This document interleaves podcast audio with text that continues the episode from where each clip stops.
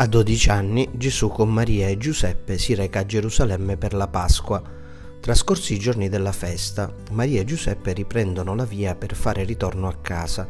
Conoscendo la somma obbedienza e riverenza di Gesù non si danno pensiero. Lo credono nella carovana e così fanno un'intera giornata di cammino. Alla sera si accorgono che Gesù non è con loro Ritornano a Gerusalemme e il terzo giorno lo trovano nel Tempio mentre ascoltava e rispondeva ai dottori della legge. Lo stupore prende Maria e Giuseppe. La madre dice a Gesù, figlio, perché ci hai fatto questo? Ecco, tuo padre e io, angosciati, ti cercavamo. E Gesù rispose, perché mi cercavate? Non sapevate che io devo occuparmi delle cose del Padre mio? Maria e Giuseppe non comprendono Ora sanno però che Gesù non appartiene loro.